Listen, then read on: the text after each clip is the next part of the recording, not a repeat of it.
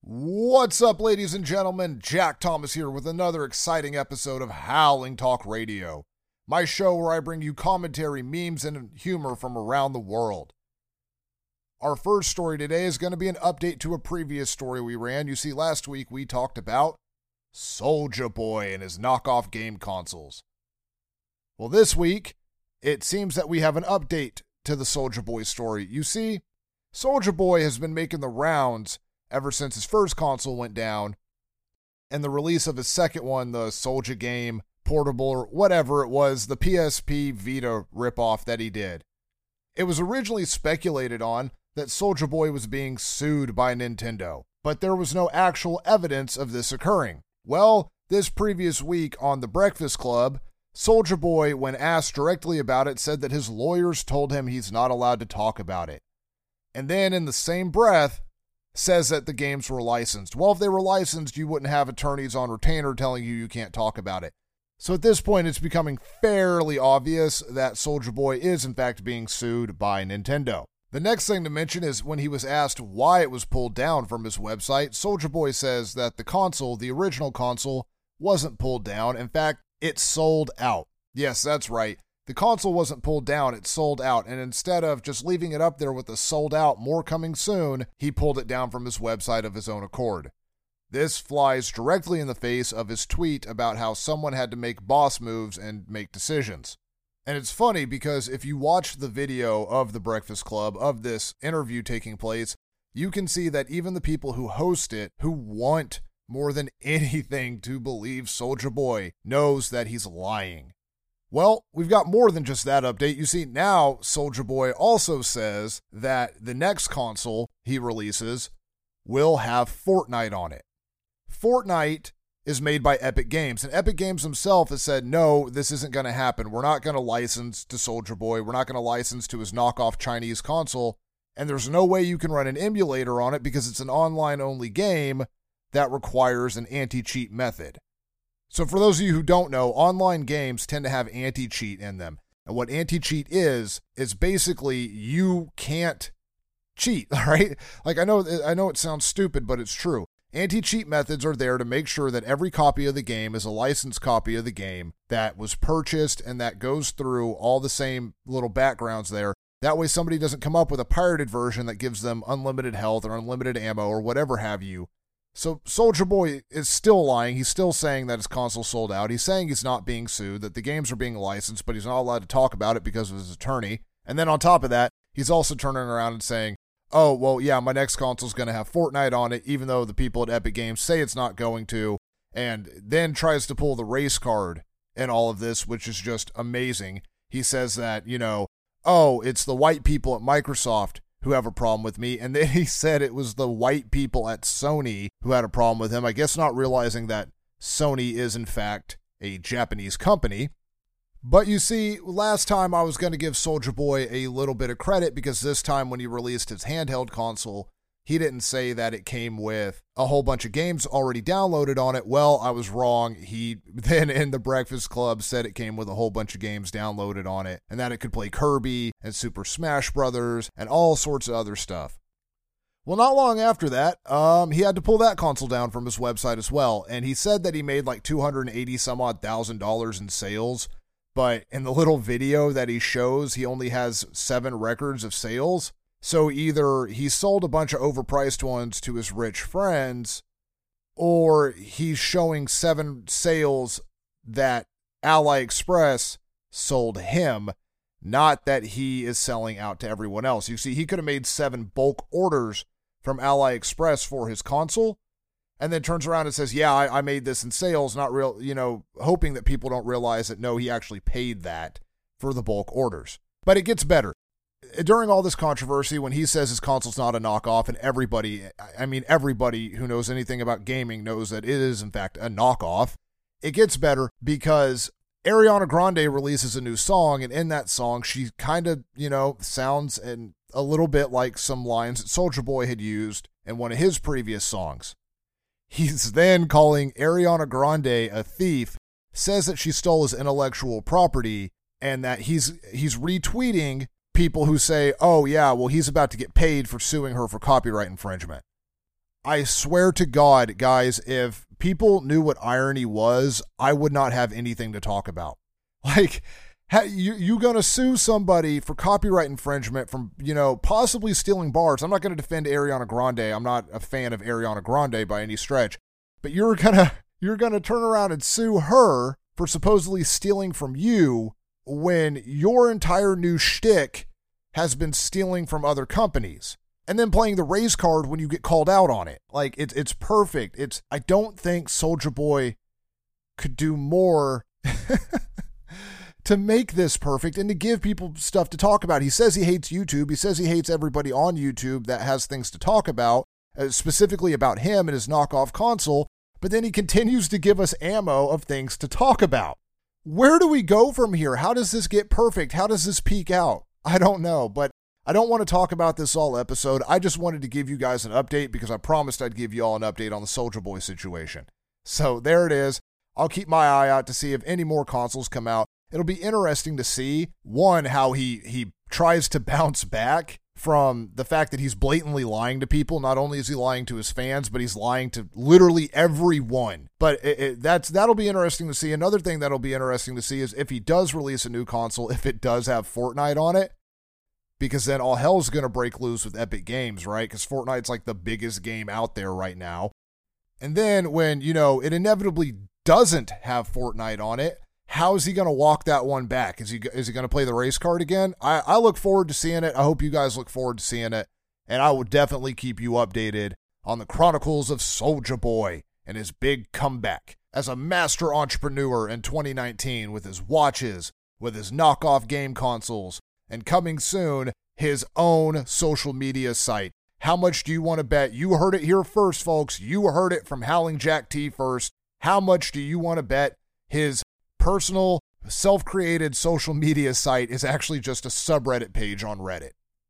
You heard it here first, so make sure when it does happen that you link everybody back to this video where I called it, all right? Because I'm doing my Nostradamus thing right now. I'm calling it right now. His social media site is going to be a subreddit. That's my hot take for the uh, the new Soulja Boy social media website. Everybody's got their hot takes now, right? Colin Cowherd and uh, Stephen A. Smith, and now Jack Thomas with Howling Talk Radio offers you his hot takes. All right, let's move on to our next story. Now, our next two stories are things that I don't really want to cover. I don't want to get too deep into. I am going to offer my quick opinion, but it's really more food for thought for everybody out there.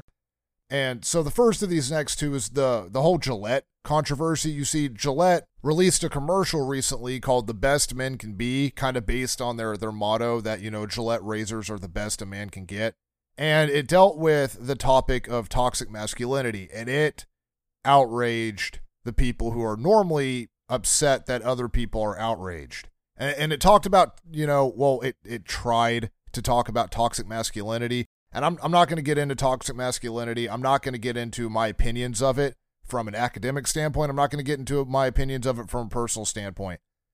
What I am going to bring up is whether you liked or you hated the Gillette commercial. I think it's a little ironic that a company putting out this ad about how men need to stop behaving a certain way, a company that makes razors for men, puts out this ad while at the same time, to this day, right now, you can go to the store and check, is selling the exact same razor in pink for women at a like three times higher price. So, men everywhere, make sure you're listening. Gillette says, don't be toxic, but it's totally okay to charge women a toxic amount of money for the same product that we're selling you. This reminds me when I was in college, it was brought up that some of the people that screamed the loudest about any particular topic, whether it's the Republican who says that he's against homosexual marriage and then gets caught in a hotel with an underage boy, or it can be the the equality activist who then it comes out, you know, the they stand strong with everybody. They say me too at all the right times, and then you find out they rape somebody. It tends to be the people that scream the loudest about topics like this that tend to have the biggest skeletons to hide in their closet. So it makes me wonder what skeletons are hiding in Gillette's closet. But that's all I really want to cover with this is I just want to ask the questions involving, you know, is Gillette hypocritical here? Do, do you think Gillette actually believes what they're spouting, or are they just trying to do marketing and sell more razors? But I got to ask at the same time, like, have you ever seen American History X? If I'm Gillette, I'm trying to sell razors to those dudes. You know what I mean? Because, like, money's green. Money don't care who it comes from, and it doesn't discriminate who it's going to. And, you know, American History X and neo Nazis like that, they are skinheads. They shave their head probably every day. So why don't you sell razors to them? All right, let's go ahead and move on to the next one. And the next piece of food for thought from your friendly neighborhood howling Jack Thomas involves the recent incident that took place at the National Mall over the weekend. Now, over the weekend at the National Mall in Washington, D.C., there were a few protests and a few marches and a few movements. The, the Women's March went on. At the same time that that went on, um, there was an Indigenous Peoples March. And of course, there was the March for Life, which was a anti-abortion, pro-life, depending on however your perspective is, march for um, ending abortion and overturning Roe versus Wade. Like I said, I'm not going to get into politics too much. What I do want to talk about is the video that's making the rounds where it seems that a young man in a Make America Great Again hat has somehow surrounded a Native American protester who is just singing his song and playing his drum.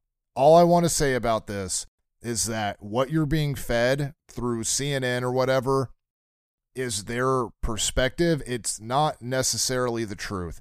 I'm not defending anybody, I'm not condemning anybody but the full video is out there and the things that led up to that moment are out there and i just i ask everybody before you form an opinion about that situation don't form your opinion based on the sound clip that's going around and the quick video clip that's going around form your opinion based on the full video it's a full 2 hour video and if you don't have time to watch the full video at least watch you know the 5 to 10 minutes leading up to the clip that's going around like I said, I, am not going to get into this too much. I'm not going to condemn anybody. I'm not going to defend anybody. There are two sides to every story, and video doesn't lie. So the video is out there. Video doesn't lie. Go give it a watch. Form your own opinion, whatever it may be, whether you whether you condemn what the students did, whether you support what the students did. The video's out there just do a little research for yourself and don't necessarily believe a man in a suit on the television because he's a man in a suit on the television, all right? So let's go ahead and move into our next story, our actual story that I do want to discuss at length. And that is YouTube has updated the community guidelines and is now warning people that they're about to start banning even more videos after some recent events have, in fact, made the news. So, what am I talking about? Well, YouTube released a new updated community guidelines, and I'm going to go ahead and read them to you real quick. They read Hi, everyone. YouTube's community guidelines set the rules for the road what we don't allow on YouTube and not only apply to all videos, but all content, including comments, thumbnails, links, posts, etc., right?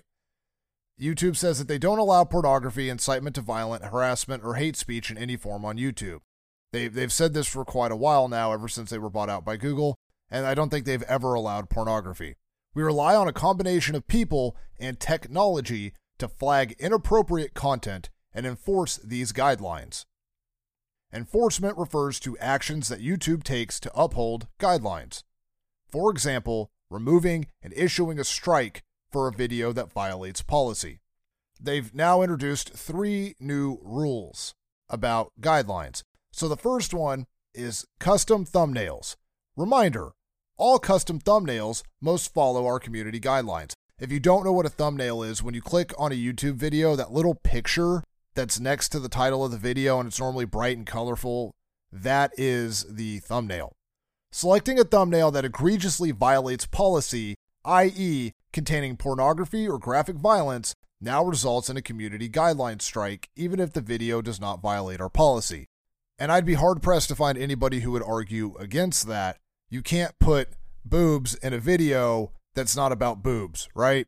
And you, you can't show, you know, free boobs anyways. now, let's call them free boobs. That's what they are now. They're free boobs. If you want to see free boobs, you got to go over to like Pornhub or something. But you can't watch that on YouTube and you can't put that in your thumbnail. And I don't think anybody's going to disagree with that. The next two are the big ones external links. Reminder all external sites you link to YouTube must follow our community guidelines. Adding links to external sites that violate our policies will now result in a guideline strike, and if you get 3 in 90 days, your account is terminated. So, what does this mean? Well, if you are a content creator, picture yourself as a content creator. Now, picture yourself as a successful content creator, and you have a company that wants to sponsor you. If that company does something stupid that YouTube doesn't like, or that company is involved with, I don't know, porn, weapons, what have you, you are now going to be punished for accepting that sponsorship. And you might be asking yourself, well, of course, Jack, I would never let a porn company sponsor me. But if you're, I don't know, let's say you're a far right conservative and you do far right conservative news on YouTube and you take a sponsor from, I don't know, the NRA, something like that. You take a sponsorship from the NRA and then YouTube and the NRA get into it. YouTube decides that the NRA doesn't meet their community guidelines. Well, now you're going to be punished for it, and they're going to go back through all those videos of yours, and they're going to find every time the NRA sponsored you, and if they find more than three, then your account will be terminated. And this goes the other way too. You know, YouTube could easily decide that they don't like some company that promotes a, a feminist social justice speaker. They could decide that that company violates their community guidelines because it practices hate speech or something else. And I'm not saying any of them do, I'm just saying it might. The point is, if you are a content creator, you are now on the hook for accepting sponsorships. Because if that company does something, it now reflects on you in the eyes of YouTube. Instead of just saying, yeah, I took this sponsorship because they paid, Nope. You are now morally tied to that company. Now, you might be asking yourself, where did this come from? Why did YouTube decide to add this rule? Well, I actually talked about this a few weeks ago. Jake Paul and Rice Gum linked to Mystery Box or MysteryBrand.net.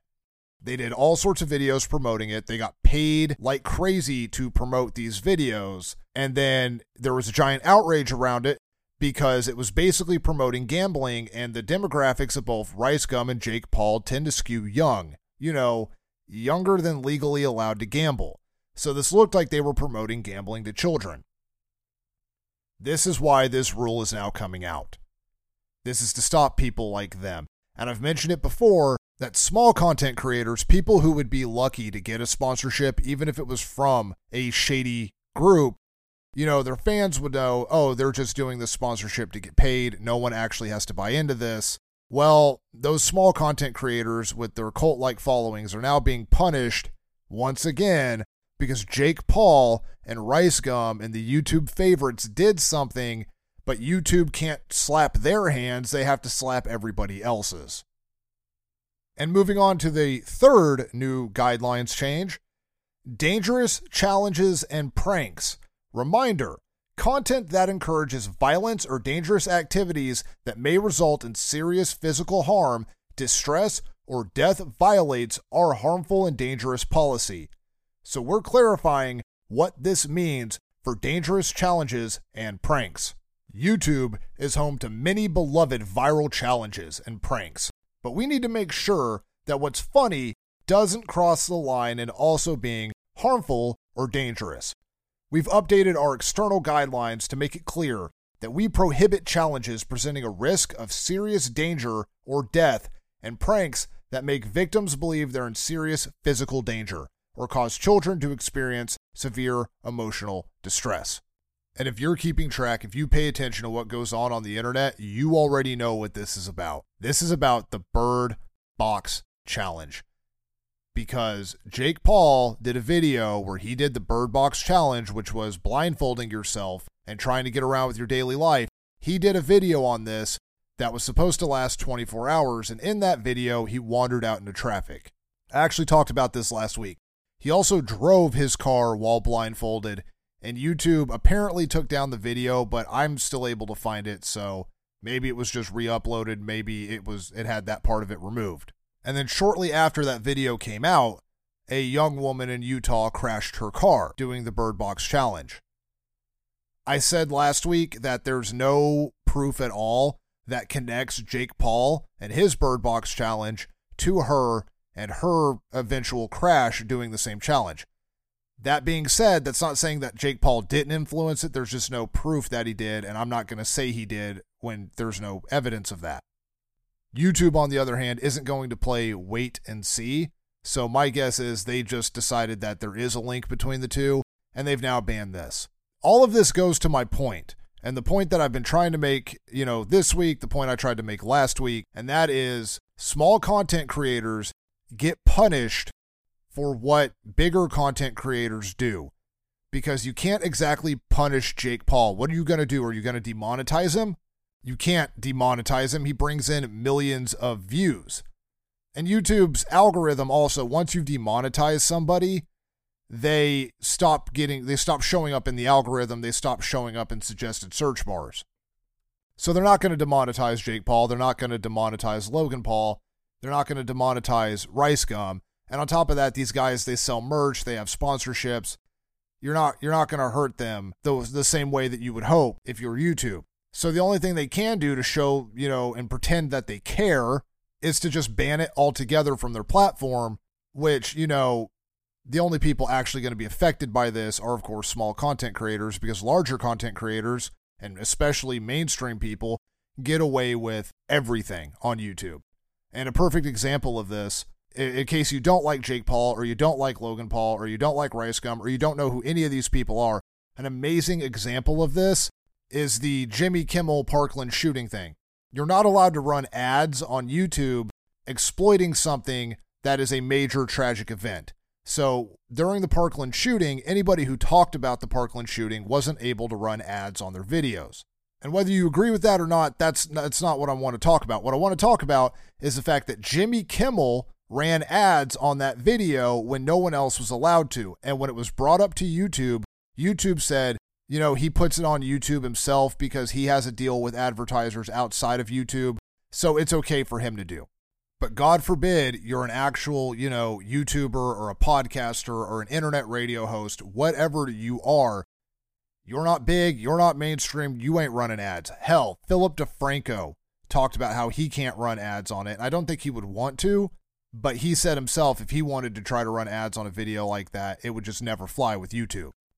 And getting back to the new message about community guidelines in general, at the end of their message, YouTube says, We know transparent communication is important, so we're announcing these changes today alongside a quote grace period to allow time to review the updates and make changes to your content. In the following two months as we ramp up enforcement, content that violates our guidelines related to custom thumbnails, external links, challenges, and pranks will be removed, but the channel will not receive a strike. Content that was posted prior to these enforcement updates may be removed, but will not receive a strike. There's a few things about this I want to bring up. The first thing I want to bring up is as far as the custom thumbnails things go, if you type trending, not go to the trending tab on YouTube, but if you type trending, you will be bombarded with thumbnail after thumbnail after thumbnail promoting a Nigerian movie. And in those thumbnails for this Nigerian movie, people are blatantly having sex. They have been up there for over a year and YouTube has done nothing about it. And I think they may still be up unless I made enough noise about this on Twitter, which I don't think I did because YouTube never responded to me when I called them out for it. But I'll just go ahead and pop that picture right up there on YouTube. So if you're watching this on YouTube, you can see all the thumbnails for this video that YouTube has done absolutely nothing about as up to the time of me recording this. So that's the first thing. The second thing is they mentioned that videos that have this content already will not receive a strike, but the video may be removed and you're going to be given a grace period to determine if your content fits these new rules. No grace period was given to Mumkey Jones before he was banned from YouTube for uploading videos making fun of Elliot Rogers, the school shooter. No grace period was ever given to Bay Shaman when he talked about school shooters and incels before he was demonetized and was ultimately worried he would eventually be banned from YouTube as well. Is YouTube doing this? Are they making an ex post facto decision to justify their behavior towards people like Mumkey Jones, towards content creators like Base Shaman, and cover their butts, so to speak, when it comes to people like Jake Paul, Rice Gum, Logan Paul, the big protected YouTube class? YouTube, it seems, is actively running off the majority of their actual content creators in favor of this protected class. It seems as if YouTube is getting away from what it was founded on because it was founded on everybody can make a video, you can talk about whatever you want, and you can respond to people there's a debate to be had, there's discussions to be had, there's commentary to be had. YouTube is moving away from that. YouTube is moving towards its own almost streaming service like Netflix or Hulu, where they're going to promote people. The people they promote are people they decide are safe. And everybody else, you can dream of being like them. And you can try your hardest and you can do everything right. But because nobody actually knows what the rules are, if YouTube decides that they don't like you, you're gone. And it gives you this this hope that you can obtain this kind of YouTuber status like Jake Paul, like Logan Paul, like Rice Gum, like the people that YouTube promotes. And so the, the next question is what do we do? Um, if you want to be a content creator, if you want to be, you want to make stuff, what do you do? Do you deal with the new rules? Do you find somewhere to go? We've talked about in the past how it doesn't seem like there's a lot of places you can go. So that's why I, aside from just uploading my videos directly to YouTube, there's always an audio friendly and an audio only version you can listen to on Anchor FM, and most likely your favorite podcasting app. I'm even up on iTunes now. And I'm also going to start uploading my videos to this new website called Vanillo. Mumkey Jones has already made his way over to Vanillo. A lot of other content creators are backing up their content over on Vanillo. You know, hopefully it can be an alternative to YouTube, but even if it's not, it's a good place to store your content as of right now. And it seems like the Vanillo PR people really want content creators to come to their platform and they're promising that they're going to take care of people. They're not going to start banning stuff and banning people left and right. So if it looks like a good alternative, I think I'm going to start uploading over there as well, just as a backup in case I ever go down. And if you're a content creator, you might think about uploading over there as well. I know that they're experiencing some issues right now with emails uh, verification and all sorts of other stuff. They're they're young, they're a small platform. You got to give them a little bit of time to see if they're going to get through their growing pains successfully or not. But yeah, that's where I'm going to go ahead and end it today as far as the YouTube new guidelines go. And the final story I want to cover today involves my alma mater, the University of Oklahoma. Over the weekend, a video surfaced in which a sorority girl was shown to be wearing black paint on her face and during this video made a comment using a racial slur. One, I'm talking about this because it's unacceptable. There's it's just something you don't do at all, and you sure as hell don't turn around and put it on Snapchat. And the other thing is, one, I, I mentioned I went to the University of Oklahoma. I graduated from the University of Oklahoma.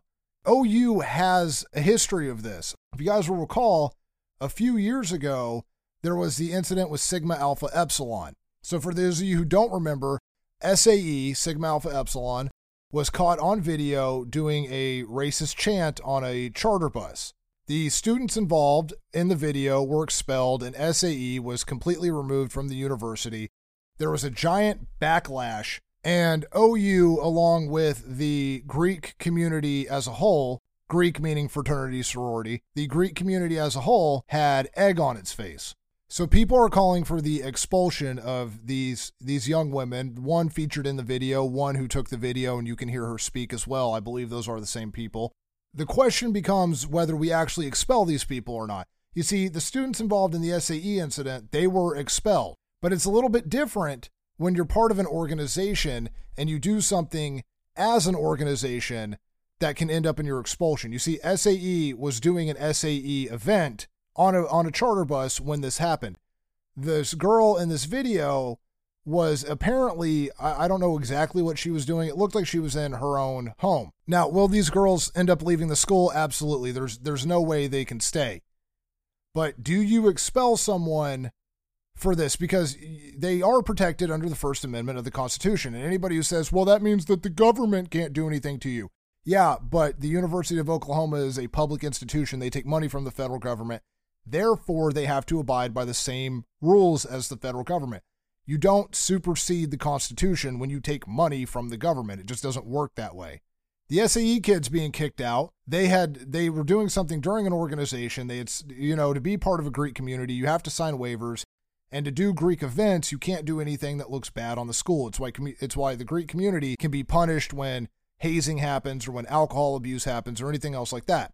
But you can't necessarily punish an individual member of the Greek community for doing something in their own time. And I'm not really here to stick up for the girl. I don't think she should be there, but I do think that this should be a learning moment. I'm not sure that expelling someone for something as ignorant as racism from a place that is a place of higher education is necessarily the right call. Make her take diversity classes, make her do community service. Expulsion, I'm not necessarily sure I agree with that because how do you learn when people just shout at you? When people just demand that your life be ruined? You don't really learn from that. You learn from having people sit down and talk to you and say, This wasn't right. Don't do this again. Look at the people you're hurting. Go do community service with the groups of people that you're hurting, this type of behavior isn't acceptable. And when you see it with your own eyes, it makes a better impact than just people yelling at you, that's not okay, get out of town. But people like to bring up the SAE incident in comparison to this. And while there are differences and there are similarities, the thing that I noticed during the SAE incident when I was attending the University of Oklahoma was the Joe Mixon incident happened at the same time. And I always thought that the response to those two incidents happening just a few months apart from each other was astonishing by the university. Now, if you don't know who Joe Mixon is, he's a professional football player. He's a running back for the Cincinnati Bengals. He was a five star running back recruited out of high school to go to the University of Oklahoma. And his freshman year, before he ever saw the field, he punched a woman in the face at a place called Pickleman's. It's a little pizza and beer place right off of campus. He punched a woman in the face there and broke her face in multiple places. And there's been a lot of talk about what instigated the fight, whether he was using homosexual slurs, whether the girl he punched used a racial slur. One way or another, a six foot one, 200 and some odd pound dude punched a five foot one girl in the face and broke her skull in multiple places. Joe Mixon wasn't expelled for this, for an actual physical act of violence. He was put on academic probation and he was suspended from the team for a year. He did not lose his scholarship. He was able to redshirt for that year, so he didn't even lose a year of eligibility. He literally just couldn't play football for his first year. Six months later, the SAE incident happens, and they throw those kids off of campus. And it always left me with the question can you use physical violence in college and get a year suspension? How is that equivalent to expelling kids for a racist chant? I've always wondered about that because if I was a woman at OU during this time period. To me, the message that would have been sent loud and clear is it's okay to assault somebody if they're a woman, but it's not okay to yell a racist chant. And it's not okay to yell a racist chant, and it's not okay to assault a woman. And I didn't want Joe Mixon expelled. I'm a firm believer in second chances. Very, very firm believer in second chances. I think Joe deserved a second chance, and I still think that some of those SAE kids, instead of being expelled and run out of town, should have been, much like I recommended with this, this current incident, that they be forced to do community service with these groups that they felt the need to stigmatize so they can see the actual damage that they've done. Because when you put a face behind a concept, it becomes real. And once it's a real person and you know it's a real person that you're talking to, that you are way less likely at that point to repeat the same kind of behavior. But that's all I've got for today. So I want to know what you all think. Like I said, tweet me your responses and how you feel about all these situations at Howling Jack T on Twitter. And until next time, this has been Howling Talk Radio with Jack Thomas, and I'll talk to you next week.